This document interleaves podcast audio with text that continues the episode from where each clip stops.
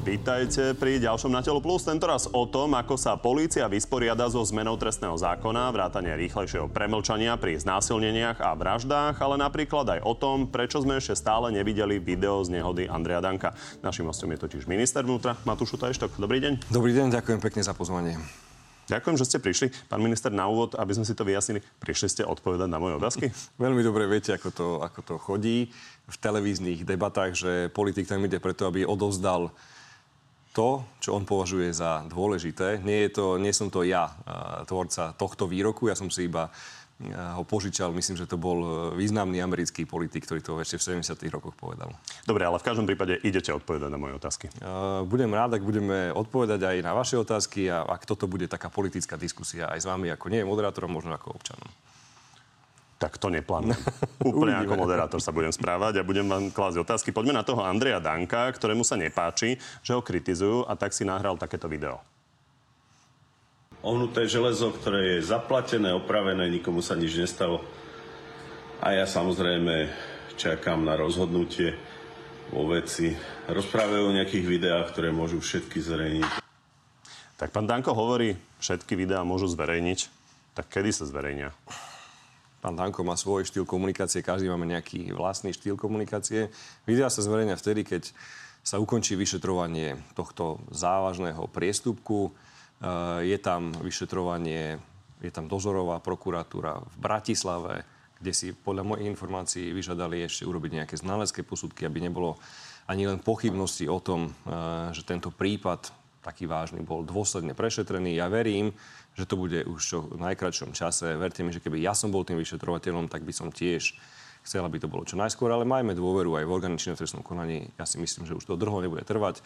A potom, keď tá vec nebude živá, sa zverejnia aj, aj všetky tie dotknuté videá. Pán Danko ich nemá, takže nemá čo zverejniť. To, ak som dobre pochopil, tak to trochu glosujete, tento závažný priestupok. Tak viete, ale... tú debatu tu vedieme už niekoľko týždňov. Tomu rozumiem, pán minister. Ja by som bol rád, keď to iba, iba, iba nechajte, ja, viete, O semafóre sa tu bavíme, ale o cynickom konaní poslanca Progresívneho Slovenska pána Helebranta tá debata tu nie je. Nezachytil som titulky denníkov, ani časopisov, ani novinárov, ktorí by e, otvárali túto vec, že poslanec, ktorý ohrozil životy Teraz a zdravie čo zdravotníkov. My sme to hrali v správach. Nevidím, aby sme to videli v takomto nemýlim, rozsahu, aby sme, sme sa o tom tu bavili. Nevidel som to Čo napríklad ty? ani vo vašich otázkach a okruhoch, že čo si o tomto myslíme a podobné veci. Takže ja iba hovorím, že dajme tomu nejakú proporčnú vážnosť. O semafore, Naposledy sme tu mali SAS, určite semafore, keď príde PS, tak sa na to pýtať budeme, ale len iba, chcem iba pripomenúť, pretože ja len za Markízu, že my sme naozaj hrali, ak sa nemýlim, dve reportáže a pomerne vysoko v správach. A koľko reportáží a pán Helebrand odišiel. O, o, o semafore, pán Danka. Áno, však on potichu odišiel, pretože to, čo urobil, bolo absolútne cynické a nezodpovedné. Veď on rozil životy zdravotníkov, lekárov, to sú tiež Dobre, on tvrdí, že nie rodičia, je infekčný a uvidíme, bude súd o tom, ale v každom prípade Je to absolútne nezodpovedné konanie poslanca Helebranta. Tu iba ukazujú progresívne Slovensko, že oni sú druhý Matovičovci. Dobre. Keď príde progresívne Slovensko, tak progresívneho Slovenska sa na to pýtať budeme, ale v každom ja prípade, hovorím, Markiza sa tomu plne venovala. A poďme k Andrejovi Dankovi. Vy máte pocit, že toto vyznieva ako štandardný postup? Ja sa pýtam na to kvôli tomu, že je nejaký iný občan, ktorý fúkal 15 hodín po nehode? Mám pocit, že toto je nadštandardný postup z hľadiska vyšetrovania, pretože ja som ešte nevidel priestup, ktorý by sa vyšetroval tak, že sú, rozumiem, že sú, 15 hodín po nehode Ten fúkať. postup sme my aj dali preveriť, je z toho aj záznam, aj celý zápis, je súčasťou toho spisu, aj o, o ňom vás budeme informovať. Ale hovorím vám to ešte raz, je pre mňa neštandardné, že jednému semaforu sa tu venujeme už asi tretiu reláciu, ktorú som tu. Ministra, nie je to tým, a ohrozeniu života a zdravia z pozície pána Helebranta sa tu ne... A pán Helebrant je ako vyriešený? No on bude mať súd, ak som dobre pochopil. No. Ale on Aj odišiel. pán Danko bude mať prešetrené a keď tam bude nejaký výsledok, aj pán Danko povedal, že preberie všetku zodpovednosť, aj trestnoprávnu, aj politickú, ak pochybil. Dobre, pána Helebranta sme si už odkomunikovali. Z môjho pohľadu stále nie je odkomunikované, pretože tomu nedávate takú vážnosť ani len z desatiny, ako dávate vážnosť semaforu pána Danka. Dobre, to, to ja som za Markízu povedal, ako sme sa tomu venovali. Celospoločenské ohrozenie určite sa budeme pána, venovať aj tomu pána súdu, Helebranta je násobne vyššie, pretože pán Danko, nechajte ma dohovoriť, ohrozil semafor ale tento nezodpovedný poslanec ohrozil životy zdravotníkov. Predstavte si, že by vaša manželka prišla domov a povedala, že má nevyliečiteľnú chorobu. Ako by ste sa správali? Pán minister, je ja to osobne, bez pochyby vážna vec. Ja to človek, ktorý by také niečo ale zažil, ste ministerka by som žiadal aj od médií, aby sa tejto témy venovali násobne viac ako jednému semaforu. Dobre. Pri všetkej úcte aj k pánovi Dankovi, aj k vám, aj k všetkému. Chápem, chápem. Už nebudem opakovať, ako sa tomu venovala Markíza. V každom prípade odkomunikoval som to. Ale pán minister, poslednú otázku k tomu, lebo vy ste hovorili, že budete to komunikovať, ten postup policie, ale vy ste už e, na Radio Express niečo spomínali a vy ste povedali, že policajti sa správali štandardne, lebo keď ho hľadali doma, tak nevedeli, že zvalil semafor. Tak tomu už vôbec nerozumiem. Zase budem pokarhaný dozorovým prokurátorom, pretože vždy sa snažím vám, novinárom, už v tom nekonečnom tlaku niečo povedať. Niekoľkokrát mi to z prokuratúry hovorili, je to živá vec, nevyjadrujte sa k tomu, preto sa aj teraz nebudem vyjadrovať. Ja vám garantujem, Pane že budete Toto je posledná otázka a poďme na dôležitejšie témy. Čiže toto je posledná otázka. Takže vy hovoríte, že oni, keď ho hľadali, tak nevedeli, že zvalil semafor. Len tak tam bol zvalený stĺp a škvrný od oleja, či? Zase budem pokarhaný prokurátorom, ale keďže ste to vypankovačič, tak iba túto jednu vec vám vysvetlím. Ja nehovorím, že nevedeli, že ten semafor padol, ale nevedeli, že ho zválil pán Danko. A to je všetko, čo k tomu teraz môžem povedať. O živej veci sa ozaj už nemôžem viacej vyjadrovať. Berte to iba teraz, že som vám odpovedal na Ale prečo jednu, jednu z týchto... Oni nehľadali, oni hľadali človeka, ktorý ten semafor zválil, lebo dostali takú informáciu, že kto si zválil semafor. Rozumiem. No. Hľadali človeka, ku ktorému sa dostali cez škvrný odoleja, tým pádom mu mali dať Počkajte, asi fúkať. Všetko bude súčasť toho vyšetrovania, o všetkom sa dozviete. Ja som za to, aby sa aj zverejnila tá vnútorná správa o kontrole, ktorú vykonali policajti. Aj nech sa celý spis zverejní, ale v súlade tak so zákonom, aby to zo živých vecí sa nerozprávalo a už vopred sa teším na telefonát z prokuratúry, že som opäť povedal niečo, čo som povedať nemal. Dobre, tak snáď to už nebude trvať mesiace. Poďme ja verím, na ozaj, zákon. ozaj verím, ale fakt by som si to želal. Verte aj, aj mne e, z pozície ministra vnútra. Myslíte, že sa mi tu chce hovoriť o pánovi Dankovi o semafore? Tak veď nech sa to prešetrí čím skôr. Ja budem rád, ak to prokurátor uzavrie zajtra. Ja si myslím, že keby prišli zásadné tri odpovede, tak už sa o tom vôbec ale vôbec Ale je to živá vec, takže v Poďme na prípade, zákon. Žiaľ, nemôžeme hovoriť viac. Poďme hneď k premlčaniam za násilné trestné činy, čo vyvolalo teda veľké vášne, ale začneme tým, čo sa tie e, zmeny dotknulo veľa viac, a to sú ekonomické trestné činy, teda napríklad krádeži. My sme si dali v Natelo urobiť veľký prieskum o tom, ako spravodlivosť e, trestania tých krádeží vnímajú nie odborníci a experti, aj legislatívci a podobne, ale bežní občania. Tak sa na to poďme pozrieť. Vidíme, že za krádež 30 tisíc eur považuje spravodlivé udeliť podmienku 10% ľudí, polročné väzenie 9% ročné 18% dvojročné 16% trojročné 13% a viac ako 3 roky vo väzení považuje za spravodlivé 24% Poďme sa ešte pozrieť na milión eur, ako ten vnímajú občania. Podmienku za ňu považujú za spravodlivú 2% populácie, 3% považujú za spravodlivý rok vo väzení, 5% 2 roky, 3 až 5 rokov sa dá spravodlivý spravodlivý. 20%, 6 až 10 rokov, 25%. A vyše 10 rokov spravodlivých je pre 38% Slovakov. Ešte tu máme aj tabulku toho, že ako to vyzerá s vašimi voličmi. Keď sa na to pozrieme, tak 3% podmienka pri tom milióne, uh, 1 rok 3%, 2 roky 5%, 3 až 5 rokov 21%, 6 až 10 rokov 25%, viac ako 10 rokov 32%. Čiže v zásade voliči hlasu to vidia podobne ako celá populácia nie sú takí uh, radikálni ako napríklad voliči opozície. No, keď sa na to pozrieme, schválili ste pre vašich voličov spravodlivý trestný zákon?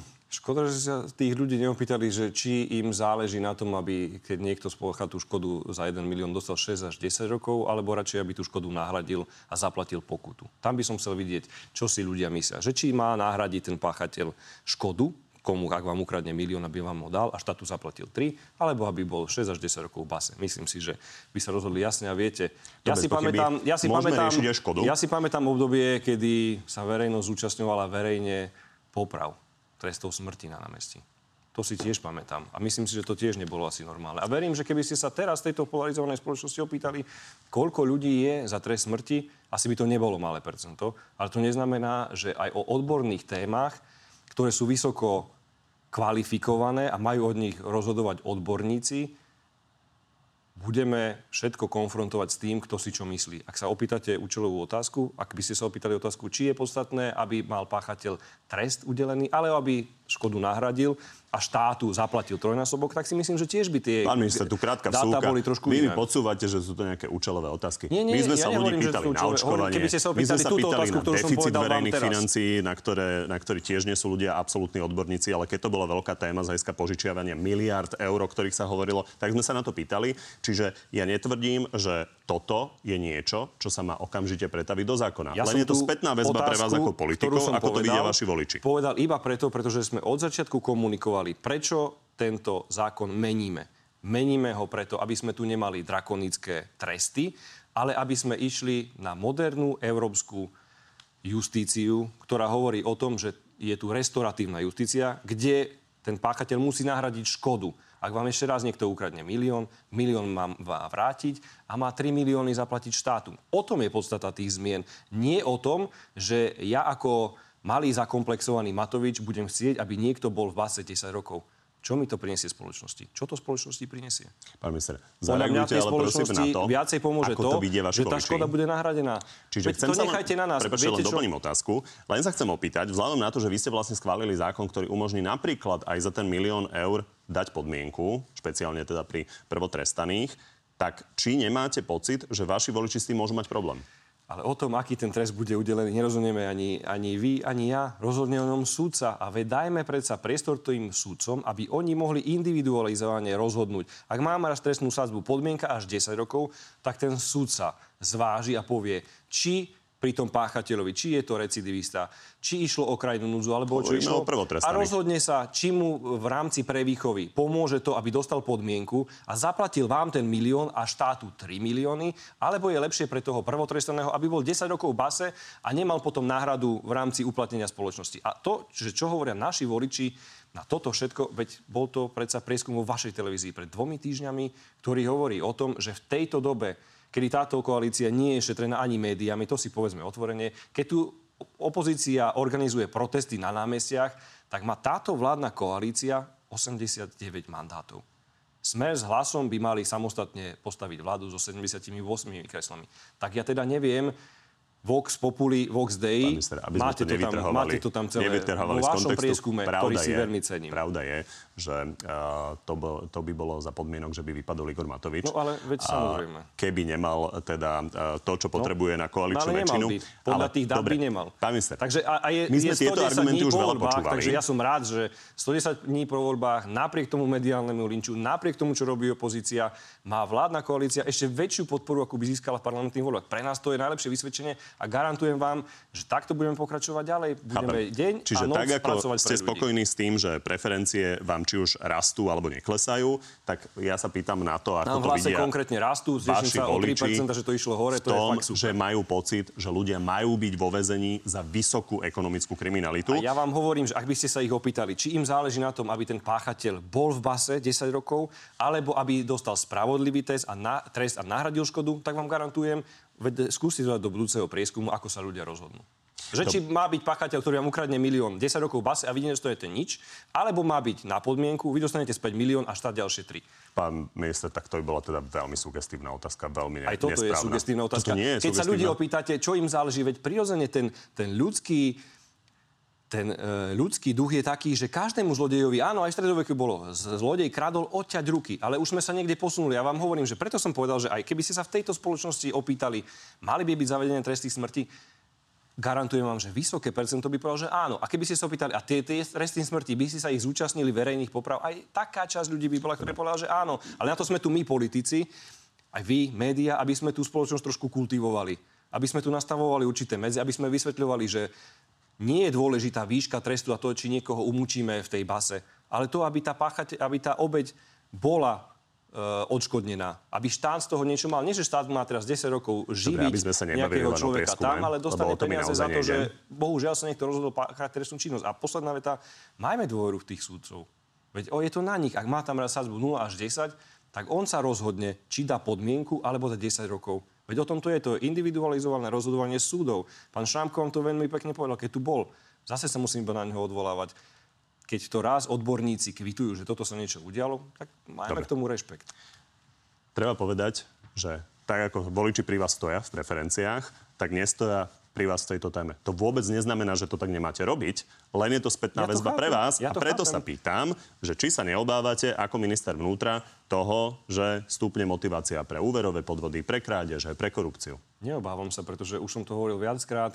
Aj za posledného tri, tri roky sme tu mali jedného z kajúcnikov, ktorý mu bol udelený trest a mal, na mož, mal možnosť výberu zaplatenia, myslím, že 150 tisíc eur, alebo odsedenia si 12 mesiacov v, vo vezení. Čo si vybral? Vybral si, aby si odsedel vo väzení, pretože nechcel zaplatiť tú sumu 150 tisíc eur. Čiže čo je najviac ostrašujúce pre vás ako šoféra? Ja neviem, aký ste šofér, predpokladám, že dobrý. Ale ak jazdíte rýchlo, tak pre vás nebude sankciou to, že vám niekto zoberie vodičak. Ale sankciou vás, je pre vás to, že dostanete vysokú pokutu. Preto ideme touto cestou. Aj pre toho zlodeja. Myslíte, že ten zlodej si pozera, že počkajte, tak teraz mi klesla trestná sadba, môžem dostať o pol roka menej. Dobre, pán minister, teraz ideme trošku do anekdotál evidence, naozaj nerozoberajme. Uh, mo, moje jazdenie to naozaj tým, nie je smerodajne. Tým ľuďom ja sa to snažím vysvetliť, ja sa, lebo vy tomu rozumiem, chápete. Rozumiem. Dobre, tak poďme sa posunúť. Uh, vy ste sami už teraz pred pár minúto, minútami spomenuli, že chce, ste chceli tie trestné kodexy meniť kvôli tomu, aby sme nemali drakonické uh, tresty za korupciu a že toto je vaša motivácia a zároveň si pamätám, že koalícia tvrdila, život a zdravie musí byť na prvom mieste. To stále platí? Samozrejme, že to platí, pretože aj minister Susko hovoril, že toto je najmä dôvod, prečo to išlo v skrátenom legislatívnom konaní, že boli porušované základné ľudské práva. Toľko, o tom sme niekoľkokrát hovorili. Ja tú brožúru som si nechal v aute, ktorá hovorí, kde sú všetky vymenované rozhodnutia ústavného súdu. To bol dôvod na skrátené legislatívne konanie, keď sme povedali, že ideme upraviť nepomer medzi trestnými činmi voči životu a zdraviu a ekonomickými trestnými činmi. Ale rovnako sme hovorili o tom, aj minister spravodlivosti hovoril, že je potrebná kompletná rekodifikácia trestného práva procesného, pretože niektoré inštitúty sú zastaralé. A rovnako sme hovorili ešte v tom čase, že sa chceme pozrieť aj na úpravu trestov pri trestných činoch e, týkajúcich sa ohrozenia života a zdravia. Dobre, v každom prípade hovorili ste, že vaša motivácia sú drakonické tresty za ekonomickú trestnú činnosť a život a zdravie musí byť na prvom mieste. Tak akože nám pomôže, že policia bude mať namiesto 20 rokov už iba 10 rokov, aby odhodila a obvinila sexuálneho násilníka? Viete čo? Lebo toto sa stalo tou novelou. To je jedna z vecí, ktoré tiež nechápem tu, a dovolte mi povedať aj tvrdý výraz, ten hygienizmus opozície, že s týmto prišli a som presvedčený, že je to iba v kontexte uh, prezidentskej kampane pána Korčoka, že to bol pokyn z jeho volebnej centrály, aby s takouto vecou prišli. Pretože za tri mesiace debaty tu ani raz z tých tisícov vystúpení poslancov nikto nenamietal, že sa k takémuto niečomu deje. Ak máte raz trestné činy ohraničenú... hovoria, že si to nikto nevšimol, výškou, je pravda, že ani potom, koalícia si potom, to nevšimla. Ale veď koalícia o tom hovorila, lebo je tam generálna klauzula, ktorá hovorí o tom, ak máte raz nejakú výšku trestu, 10 rokov, tak sa tomu nadviazuje aj premlčanie. Preml... Ja som nezachytil, áno, ak máte trest, že horná sadzba je 10 rokov, tak aj premlčia sa dobe je 10 nikto z koalície neupozornil na to, že toto sa ide udiať a prišla Ale s tým opozičná na to tu prišla už keď bolo všetko schválené, pretože pochopili, že už nemajú páru na to, aby s tým vôbec niečo robili. A teraz si to mohli vysvetliť teraz, verejnosti teraz iniciatívne a nemuseli s tým prísť. Teraz v podstate toho celého, čo sa tu deje, pretože tento hygienizmus opozície je bezbrehý. Pri tomto trestnom čine nie je podstatná a rozhodujúca premlčacia doba. Tie tresty sme zanechali také, ako, ako boli pôvodné. Veľmi dobre o tom viete, že tá trestná sadzba pri základnej skutkovej podstate, a tu máme 5 až 10 rokov. V porovnaní s, Čecho, s Českmi pri základnej skutkovej podstate je to pol roka až 5 rokov. Môžeme ísť tak rad a radom. Premlčacia doba je rovnaká aj v Čechách, aj v Rakúsku, aj v Nemecku. Keď sa bavíme o kvalifikovanej trestnej sadzbe, že to je útok voči maloletému, aj tam je u nás 15 rokov, aj v Čechách je to tak. aby sme Ale čo je kľúčové? Nestratili v trestných sadzbách, lebo mi nikto netvrdil uh, v televízii Markiza, ja že meníte trestné sadzby. Chcem vysvetliť, máme tu čas, nie je tu ani pán Mikulec a nikto, môžeme, môžeme debatovať my spolu. Asi sa zhodneme na tom, že každý trestný čin je potrebné, aby sa prešetril čo najskôr.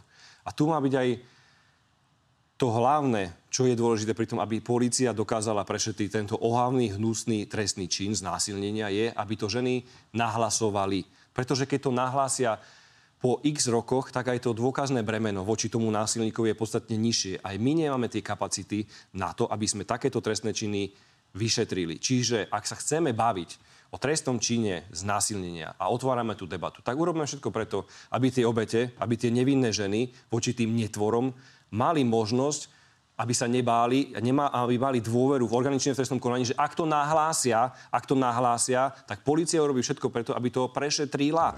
Aj my teraz budeme napríklad na základe niektorých verejných vyhlásení... Z nás nie je ľudí, ľudí v médií, pre, a to mi príde ďalšie zvláštne, že o tomto sa bavia muži.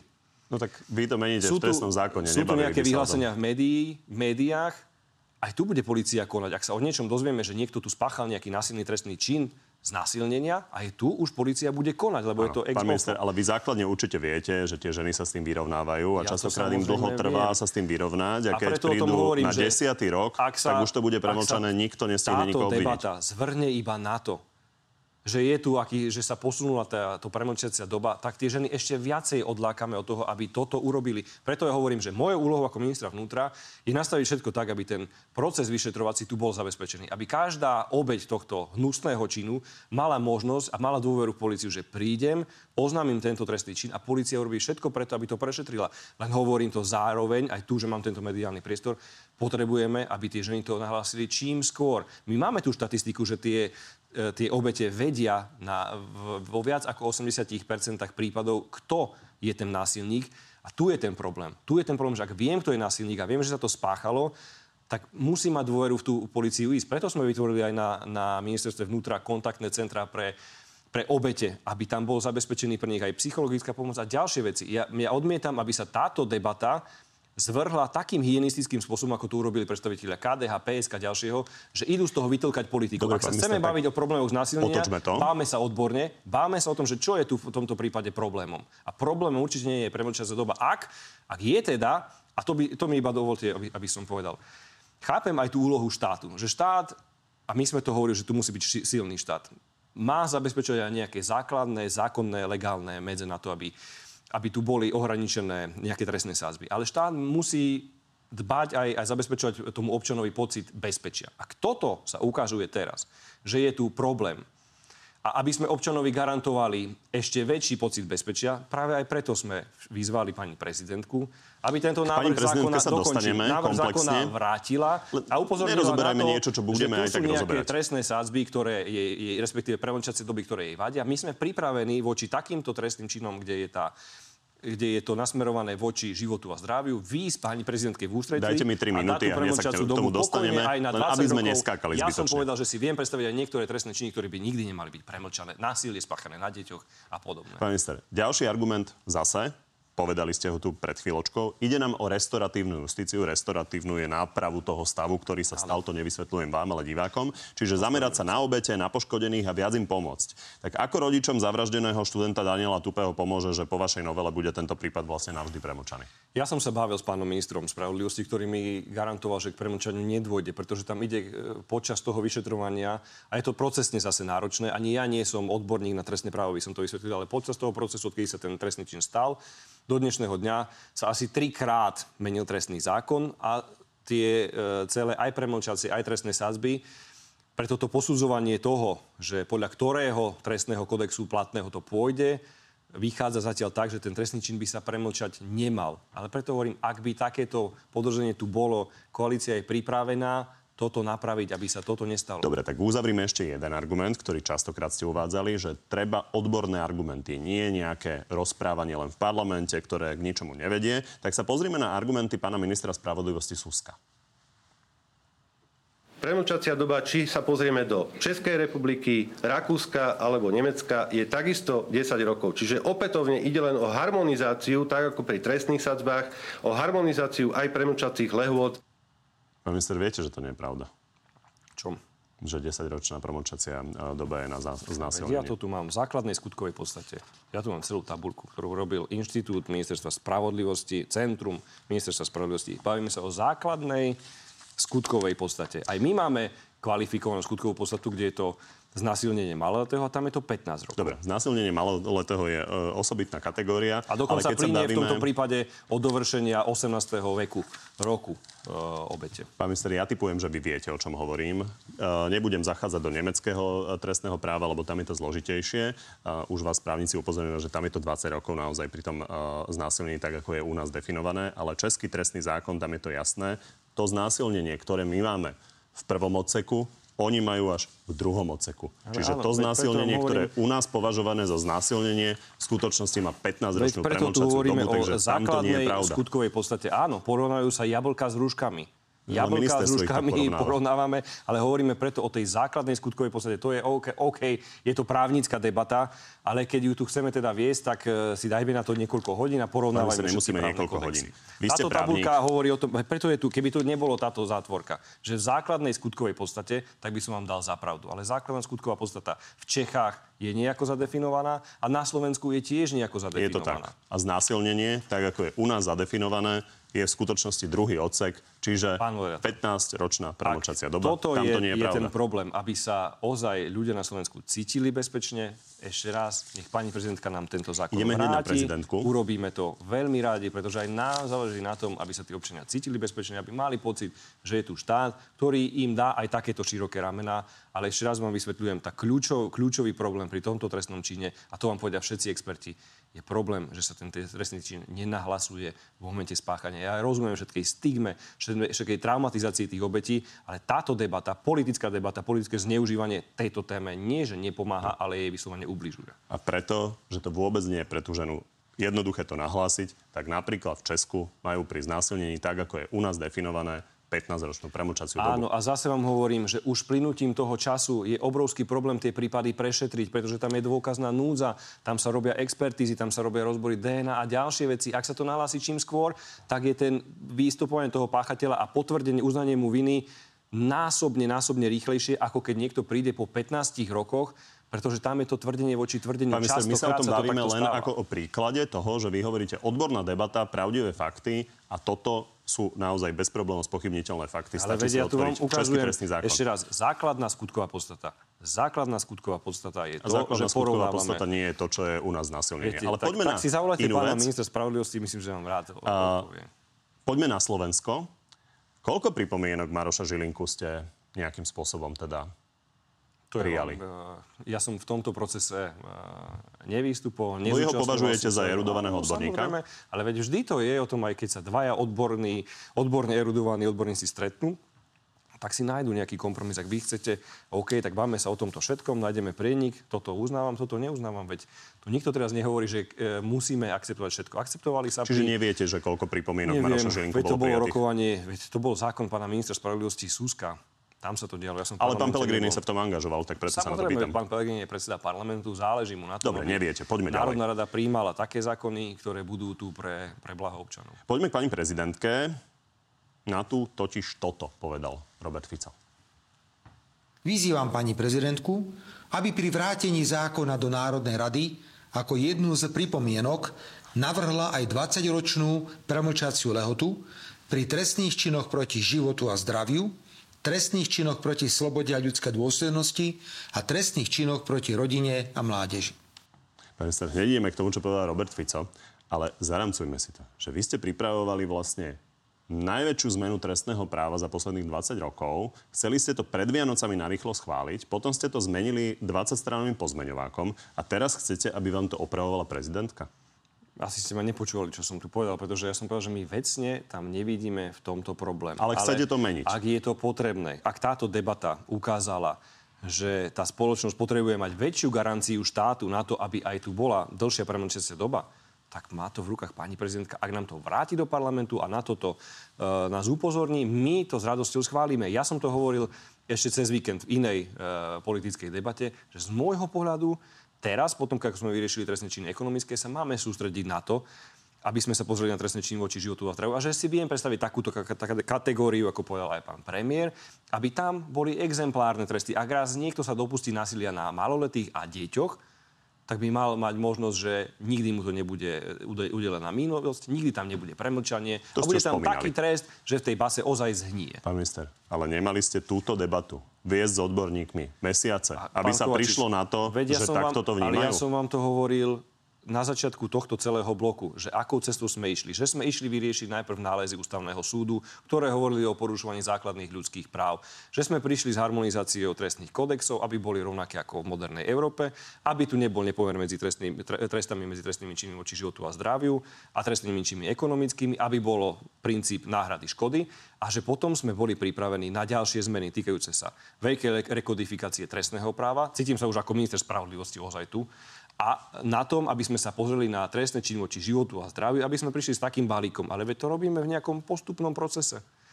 Najprv sa urobila, urobil tá, tento čas, Myslím, potom sa urobil hovorili, proces že život a zdravie nejdete vôbec riešiť, že ekonomická Nie. trestná uh, činnosť vás zaujíma vo finále sa to mm, dotýka Ešte tohto. na začiatku decembra to hovoril minister spravodlivosti, že potom ako tento balík zmien príjmeme, sme pripravení sa zaoberať rekodifikáciou trestných činov či životu Potom, nie teraz.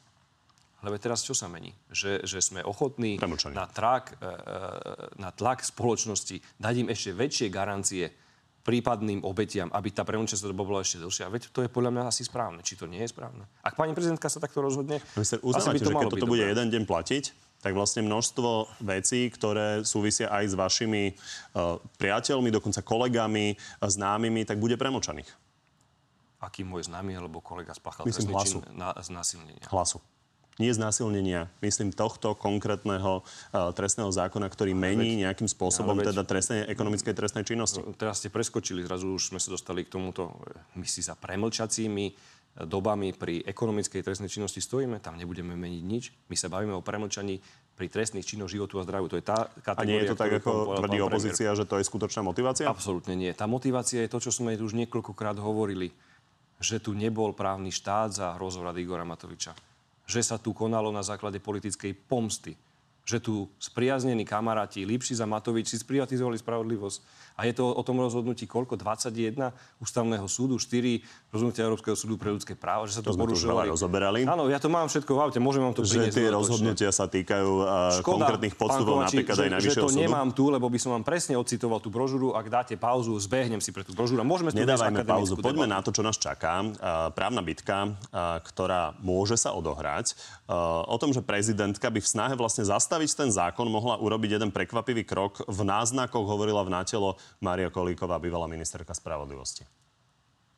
Ak by ste boli v koži prezidentky, podpísali by ste napriek výhradám novelu trestného zákona, aby ste tak dali ústavnému súdu viac času na možné stopnutie účinnosti? Tak toto je teda prekérne. Asi skôr áno. Čo ak by urobila Zuzana Čaputová takýto taktický krok, že by vlastne podpísala niečo, s čím nesúhlasí a dala by vlastne ústavnému súdu viac času rozhodnúť sa, čo chce s tým zákonom urobiť alebo neurobiť? Je to na pani prezidentke. Ja by som vec, ktorou nesúhlasil... Ako by ste reagovali? Ja by som vec, ktorou nesúhlasím, v živote nepodpísal. Ak ona je taká principiálna, ak nie je len pani prezidentkou súčasnej opozície, ak nie je prezidentkou, ktorá sa vždy zastáva tých, ktorých sa zastať nemá, či už je to Daniel Lipšic alebo Čurilovci, tak by asi takto konať nemala. Je tak to na pani argumentovať, že ona chce celý ten zákon nejakým spôsobom podkopať. Je to, je, je to na pani prezidentke. Ak raz podpíšem zákon, tak beriem aj, že pani prezidentka dala nám za pravdu, že ten zákon bol dobrý, ona ho podpísala, rešpektujeme. Ja len vysvetlím pre divákov, že vlastne vy ste tam dali účinnosť 15. marca, takže zhruba mesiac ostáva do tej účinnosti. Ako by ste reagovali, ak by sa prezidentka takto prekvapivo rozhodla? štandardne by sme reagovali. No ako už môžeme reagovať? Pani ja sa pýtam na to, že napríklad vždy... ona ho ešte stále nemá v paláci ten zákon, ak sa nemýlim. No, ale myslím, že či to umelo nezdržiavate. Ide sa v zmysle platnej legislatívy, budú, budú tie, tie zbierky zákonov podpísané, potom to parlament uh, doručí pani prezidentke. Ja na to nevidím nič nejaké neštandardné. Skôr mi príde neštandardné postoj pani prezidentky, ale to už sme niekoľkokrát My nevieme, čo urobí, ale v každom prípade nezdržiavate umelo ten uh, podpis toho zákona. Všetko je v zmysle platnej legislatívy. To nie je odpoveď na otázku. No ja, vám, ja som na ňu Môžete zdržiavať v zmysle platnej legislatívy. Nič sa nezdržiava. Ak sú nejaké lehoty, tie budú dodržané. Dobre, tak uvidíme, ako tá bitka dopadne, ale v každom prípade, aj keby nejakým spôsobom ústavný súd do toho zasiahol, tak to neznamená, že by zasiahol do celého toho trestného zákona. A je tam jedna významná vec, ktorá veľmi zmení ako život na Slovensku, pretože dotýka sa oveľa viac e, ľudí priestupok ako trestný čin. Väčšina z nás to nejakým spôsobom zažije počas života. A je jasné, že dvihnutím vlastne tej hranice malej škody z 260 na 700 eur sa krádeže takých drahých telefónov, e, drahších kosačiek niekomu z dvora alebo nejakého bicykla do 699 eur stanú priestupkami. Neobávate sa, že toto ľudí naštve? Prečo, ak im bude nahradená škoda, ak vám niekto ten telefón ukradne za 700 eur, že vám dá 700 eur a ešte ďalších 2000 eur dostane štát? A budú to riešiť okresné úrady? No, viem. Či budú efektívne? No, veď práve preto ich ideme posilniť. Ja mám presnú štatistiku. Máte to... vyčíslené, koľko nám stúpne počet priestupkov? Je to asi 8 tisíc vecí, 8 tisíc priestupkov, ktoré, ktoré prepadne na naše okresné úrady.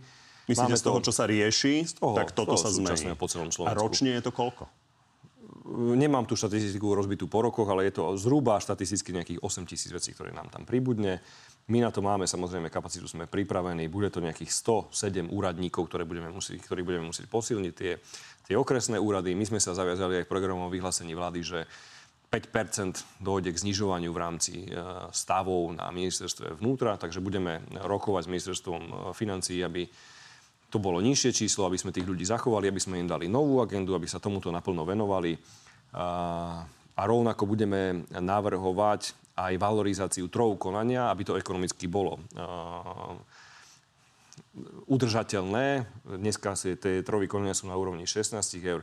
Budeme to navrhovať na trovy konania, aby sa zvýšili na úroveň 27,50. Tým pádom ekonomicky je to uh, úplne pre štát nulový efekt na rozpočet. Takže to vám vyjde, keď vám pachateľ zaplatí 27,50? Máme to takto zaplatíte tých úradníkov. To náš Lebo viete, že už teraz tie úrady moc nestíhajú.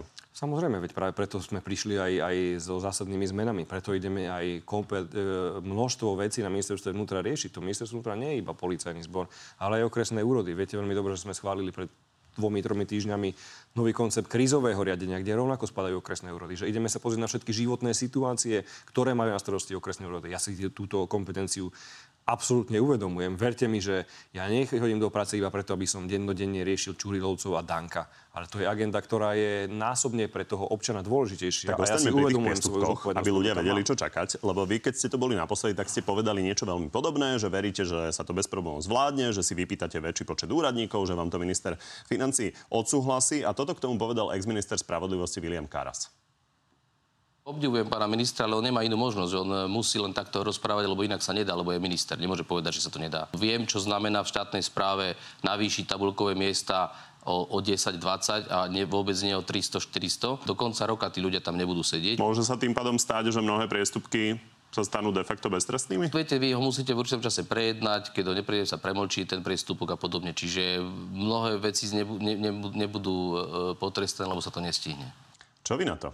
Nie ste príliš odvážni? Ďakujem pánovi ministrovi, ex-ministrovi za takýto kompliment, že ma obdivuje. No obdivuje, Viete, že hovoríte niečo, mnohí, čo nie je podľa neho mnohí, zrealizovať. Mnohí si mysleli, že ja po svojom príchode na ministerstvo vnútra dožijem nejako s tým Hamranom ešte 3 mesiace, že tam budem mať uh, tú partiu koubojov, čurilovcov tam ešte doteraz, že tam všetci budú fungovať, ako fungovali a boli prekvapení, keď ja som to za pár dní celé vyriešil. Boli všetci prekvapení, keď sme za jeden deň dokázali zmeniť celý postoj ministerstva vnútra Slovenskej republiky voči nelegálnej migrácii, kedy sme o 180 stupňov to otočili a z tisíce migrantov bolo nula migrantov. Tak majte dôveru, že aj túto vec ja s hravosťou vyrieším, pretože som vám práve povedal, asi pán Karas o tom nevie, čo som tu povedal teraz. Ak my raz máme tie stavy znižovať, že sme si dali nejaký záväzok, tak tí ľudia z ministerstva vnútra, z celého toho molochu 50 tisíc ľudí, alebo koľko to máme, tak nebudú prepustení, ale budú na inú agendu presunutí a máte to vyriešené. Ja som človek, ktorý vždy hľadá riešenie. Ja nie som človek, ktorý by prišiel a hovoril, to sa nejako nedá. Ak by som mal takýto prístup pri svojej práci, tak dneska tu asi nesedím na pozícii ministra. Verte mi, že ja som tu na to, aby som ten problém riešil. Mňa to baví tie problémy riešiť. A my sme tu na to, aby sme sa na to pýtali. Veď ja vám Takže veľmi rád ja sa chcem opýtať, aby sme si to vedeli potom skontrolovať. Takže uh, vy hovoríte, že 107 ľudí potrebujete nových, takže v priebehu pár mesiacov to budete mať 107 nových dostal, ľudí. dostal z nášho inštitútu pre bezpečnosť a, a analýz, analytický. Napriek tomu, čo hovorí William Karas, tak vy tam budete v priebehu niekoľkých mesiacov mať vyše stovku nových ľudí na to. No jasné, zabezpečíme Zvýšite trovy o nejakých 11 eur a nebude sa stávať, že ľuďom ukradnú takýto majetok za 500, 600, 700 eur a že nebude nikto vlastne ani pokutou potrestaný kvôli tomu, že to premočí. No ale práve na to tu ten štát je. Preto my sme hovorili o sílnom štáte. O sílnom štáte, ktorý bude aj tých ľudí chrániť. Veď to nemôžeme jednoducho nechať tak, že no tak niečo sa udialo. Ja som na to minister, aby som tie problémy riešil. Nie, že budem teraz utekať za niekým ako Mikulec. Ja neviem, čo mám robiť, pane Bože. Ja viem presne, čo treba robiť. Sú to, ako ste hovorili, tisíce veci, takže nestane sa, že sa budú premočiavať priestupky. Urobíme všetko preto, aby sa každý jeden priestupok aj trestný čin prešetril. Poďme k tomu zásahu policajtov v Žiline. Tu vidíme, ako muža vlastne s malým trojročným dieťaťom policajti zastavili ako v akčnom filme. Pán minister, keď sa na to pozeráte, je to adekvátne? Nie. Nie je to adekvátne, keď sa na to pozerám takto, ale vysvetlím, keď môžem, tak širšie. Viem, že dneska s tým dotyčným e, pánom mal stretnutie e, krajský riaditeľ policajného zboru, že tie veci si vysvetlili. Vo veci som aj ja nariadil e, kontrolu, aby prešetrila postup policajtov. To je jedna vec. Druhá vec, a potom sa k tomu vrátim, ale súvisí to s tým. Viete, ak sa robí nejaký zásah toho policajta, a v tomto prípade Dúfam, že už ma nikto nebude kritizovať za niečo, že som povedal e, navýše. Ten stav je taký, že na dispečing volal občan, ktorý nahlásil dispečing, že e, stala sa dopravná nehoda, páchateľ uteká z miesta činu, ja ho prenasledujem, vyšlite hliadku. Presne bolo stotožnené vozidlo. To sa rozbehlo za, za týmto teda e, dotyčným občanom. Z hodou okolností ten dispečing dostal pravidelné informácie. Áno, uteká z miesta činu. Pri, takejto, pri takomto podozrení ani ten policajt nevie, keď je tu nahlásené, že stala sa dopravná nehoda, niekto uteká z miesta činu, vždy sa predpokladá to najhoršie. Že je buď opitý, alebo je zdrogovaný, alebo je to nejaká krádež, alebo niečo sa udialo. Čiže aj policajti boli takto nastavení. Z hodov okolností tam vidíte ten, e, to auto, to bol pohotovocný útvar, ktorý išiel v rámci toho protismeru, pretože bol v tom čase na tej ulici, zablokoval cestu a hliadka prišla zo zadu. No nie, iba, iba dokončím. Je niekoho a veď k tomu, tomu? k tomu teraz idem. S dieťaťom vzadu? K tomu teraz idem. Tí e, ľudia, respektíve tí policajti, ktorí robili ten zákrok, nemali informáciu, či je v motorovom vozidle ešte nejaké dieťa alebo nejaká osoba. Oni iba mali informáciu z dispečingu o tom, že prenasledujú auto, ktoré utieklo z miesta nehody. A viete, ak by sa stalo iná vec, že, že ten vodič by bol nie, chvála Bohu, v takomto stave, ako je, ale by to bol nejaký zdrogovaný človek, je tam prechod prechodcov, on uteká, niekoho zrazí, tak potom by sa zase polícii vyčítalo to, že neadekvátne zasiahla. Áno, ja som si pozrel tento zásah, aj spolu s pánom policajným prezidentom, preto sme tam nariadili kontrolu aj po debate s policajným prezidentom si myslím, že ten zásah nemusel byť takto e, vykonaný. Viete veľmi dobre, že policajt musí, môže použiť donúcovacie prostriedky. Myslím si, že bola zbytočne použitá zbraň, že sa to dalo urobiť aj ináč. Ale na jednej strane tomu absolútne rozumiem ako človek a ako najmä rodič, pretože aj ja chodím autom s mojím synom na nákupy. A keby sa to stalo, tak rozumiem tej traume. Na druhej strane aj musím vysvetliť pre tých občanov ten postup policie a áno, v tomto prípade ani mne sa nezdal byť adekvátny, preto sme tam naradili kontrolu, či tam tá zbraň musela byť použitá, či ma musel byť takto zaistený, až okázalo, Dobre. alebo nie. Ale nechcem tu urobiť niečo, lebo mohlo sa pokojne stať a posledná veta, že by to bol presne, ako som povedal, zdrogovaný človek, zrázi niekoho na prechode prechodcov a už by bola policia. Čo sa stalo? Prečo Rozumiem. ste... Prečo Vysvetlili ste váš postoj k tomu zásahu ako vyzeral na mieste, ale ja mám inú otázku, lebo dôležité je, aby sme mali rovnosť pred zákonom, tak ako to zaujíma ľudí v prípade nehody Andreja Danka, tak ich to zaujíma aj v tomto prípade. Takže posledná otázka k tomu. Je vylúčené, že by ten, ktorý ohlasoval tento skutok, mal nejaké styky v rade polície a preto to vyzeralo takto ako z amerického tento filmu? Tu, ktorý to ohlasoval, to je absolútne, nemám žiadnu takú informáciu. Či to viete Nechali vylúčiť? to, nemám skade to vylúčiť, to som ja absolútne zistil, to je prvýkrát, čo počujem od vás. Viem, že nejaký občan volal na, na náš dispečing, kde ho nepovedal ani to, že aký druh dopravnej nehody to bol. Mám tu celý záznam, ktorý mi z toho, toho zapisovali aj s evidenčným číslom. Iba hovoril, že z miesta nehody uteka a že ten, ktorý bol prenasledovaný, vedel o tom, že tú nehodu spôsobil. To je celé, čo viem. Začali sme Andrejom Dankom, tak skončíme Andrejom Dankom. som myslel, že pánom Helebrantom by sme skončili. Čo jeho to sme, sme, mám pocit, že už pomerne neviem, rozobrali. Neviem. V každom prípade, čo jeho útoky na Petra Pellegriniho? Vy ste výbušnejší ako váš predseda, tak chcem sa len opýtať, či schvalujete jeho... Nemáte ten pocit? Neviem, tak Či Peter, schvalujete Peter jeho pocit nereagovať, alebo, alebo len tak minimálne? slušný a diplomatický človek a verím, že bude aj dobrým prezidentom. A komunikácia každého politika je jeho vlastnou vizitkou. Áno, aj ja komunikujem niekedy rázejšie, niekedy aj chodím do konfrontácie aj, aj s vami, aj s mojimi opozičnými kolegami. Pán Danko má nejaký svoj štýl komunikácie. Viete veľmi dobre, že my už chceme, aby na Slovensku konečne bol pokoj. aby sa tu nehadali partnery aj v koalícii navzájom medzi sebou. Lebo to sme tu mali 3,5 roka. Keď Matovič so Sulíkom sa hádali, kto je horší, no na čo toto je dobre? Preto aj Peter Pellegrini hovorí o tom, že už Slovensko potrebuje pokoj a aby sa tu ani medzi sebou koaliční partneri takto ste generálny manažér a podľa mňa sa s Petrom Pellegrinim rozprávate aj o tej uh, komunikácii. Tak sa chcel len opýtať, že či, či schvalujete tú jeho taktiku vlastne tak skoro nereagovať, že či potom nebudú tie výroky Andreja Danka fungovať. Napríklad, že Peter Pellegrini zradí koalíciu. Lebo to Andrej Danko komunikuje. Každý je zodpovedný za svoje výroky. Garantujem vám, že aj to rozhodnutie Petra Pellegriniho sa rodilo preto tak dlho, pretože chcel urobiť všetko preto, aby garantoval, že tá koalícia bude stabilná aj po jeho prípadnom zvolení za prezidenta. A to bude. Náš poslanecký klub je absolútne stabilný. Všetky hlasy našich e, poslancov sú pre túto koalíciu v dispozícii. Všetci ministri sú pripravení deň aj noc pracovať pre ľudí. Verím, že aj e, budúci prezident bude pracovať pre ľudí a aj budúci predseda parlamentu alebo pre, predsednička parlamentu. A šéf hlasu? No a šéf hlasu. Šéfom hlasu stále ešte nechcete byť? Neviem, veď uvidíme, že, že ako to dopadne nakoniec. Podstatné pre mňa je absolútne podstatné. Ste povedali, že nie. Aby Peter Pellegrini bol prezidentom Slovenskej republiky, pretože Čiže je možné, že by ste prezidenta si zaslúži Slovenská republika. Je ešte možné, že by ste aj kandidovali v prípade, že Peter Pellegrini samozrejme odíde do prezidenta? Ja som povedal, že na vašu otázku, ktorá bola pomerne jasná, či pôjdem do nejakého súboja, ja do žiadnych súbojov nechodím. My sme strana, ktorá sa vždy vo veľmi priateľskom, kolegiálnom duchu vie na všetkých veciach. Takže keď sa kolegovia dohodnú, že to má, má byť Matúš Šuta Eštok, tak to príjmate? Vždy je to na nejakej spoločnej dohode, ale úprimne, úprimne poviem, aj ako generálny manažer, eh, aj ako minister, primárne sa venuje ministrovaniu. Ako generálny manažer sa venuje iba tomu, aby Peter Pellegrini bol prezidentom. Nič iné ozaj nechcem, aby Slovensko malo konečne po dvoch zlých prezidentoch prezidenta, akého si Slovenská republika zaslúži. Takého, ktorý tu priniesie pokoj a slušnosť. Ďakujem, že ste prišli. Ja ďakujem veľmi pekne za pozvanie. Z dnešného Na telo plus je to všetko. Pri ďalšom sa vidíme opäť v útorok o 14. na životu na TV novinách alebo si nás nájdete v archíve a na podcastoch. Príjemné popoludne ešte.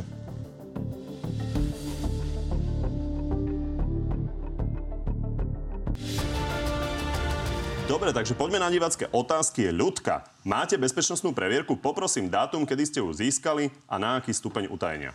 Ja som si deň po nástupe na ministerstvo vnútra sadol s bezpečnostným odborom, ktorý má na starosti previerky. Poprosil som ich, aby mi vyhotovili všetky dostupné previerky, ktoré som kritizoval u svojho predchodcu pána Mikulca.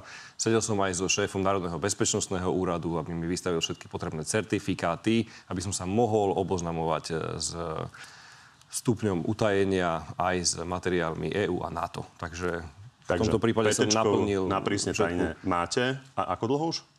V momente, kedy som nastúpil na, na rezort, druhý deň potom som požiadal o, o vytvorenie všetkých týchto certifikátov, ktoré mi boli poskytnuté. Počkejte, Viete? Ale previerka to trvá mesiaca.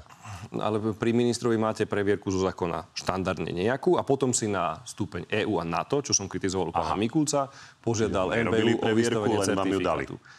To sa opýtajte pána e, Konečného, aký tam je postup ja som iba jasne povedal, že chcem mať splnené všetko v zmysle litery zákona, pretože keď som svojho predchodcu kritizoval, tak ja musím ísť príkladom.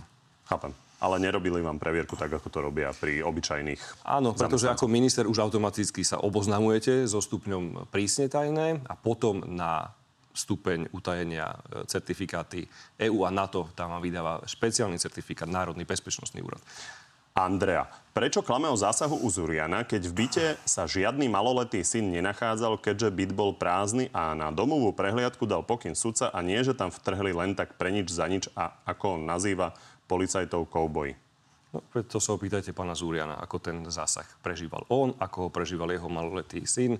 Pokojne si ho som zavolajte a opýtajte sa. A vy tvrdíte, že ten byt nebol prázdny? Opýtajte sa pána Zuriana. Myslím, že rád príde, e, má rád. Vy, tak vy, ste, vy ste sa k tomu vyjadrovali. Áno, tak ja hovorím... Andrej, že či teda si myslíte, že ten byt nebol prázdny. Ešte raz, opýtajte sa pána Zúriana, ako celá táto prehliadka u neho prebiehala. Čiže bol tam podľa vás maloletý syn? Veď to sa opýtajte pána Zúriana. Ale vy ste to hovorili. No, veď ja vám hovorím, opýtajte sa pána Zúriana, ako celá táto razia u neho v byte prebiehala. Myslím si, že vám veľmi rád na to odpoviem. A myslím, bol tam ten syn? Ja vám povedám, opýtajte sa pána Zúriana, ako Dobre, to celé prebiehalo. tak to necháme na pána Zúriana. Andrej, to bude musieť stačiť. Natália. Video z nehody Daniela Lipšica bolo do mesiaca vonku. Prečo je taký problém pri Andrejovi Dankovi? Ja si myslím, že tiež asi do mesiaca bude vonku, pretože verím, že už vyšetrovanie dozorovej prokuratúry sa blíži ku koncu. Podľa mojich do informácií... Od teraz? Do mesiaca od e, nehody, kedy sa udialo. Sme, sme zhruba pri ako mesiaci. Ozaj, e, počkajme si na vyšetrenie. Myslím si, že porovnávať e, priestupok s tým, ak špeciálny prokurátor usmrtí človeka, je trošku rozdiel. Áno, prebieha tam... Ide o to, že toto bola vážnejšia vec, že tam bola smrť. Verte mi, že keby to bolo na mne ozaj Keby to bolo na mne, tak zverejním všetko teraz v tejto chvíli, aby tam pochybnosti neboli. Ale aj ja musím rešpektovať zákon a musím rešpektovať to, že ako minister nemôžem zasahovať do živej veci. Keď to bude prešetrené, dozorujú prokurátorom a príslušným policajtom budete tie výsledky mať, bude o nich informovať či už prokuratúra alebo policia. Už je to týždeň, čo SNS vyzvala k odvolaniu Jana Mikasa. Takže aký postoj má k tomu hlas?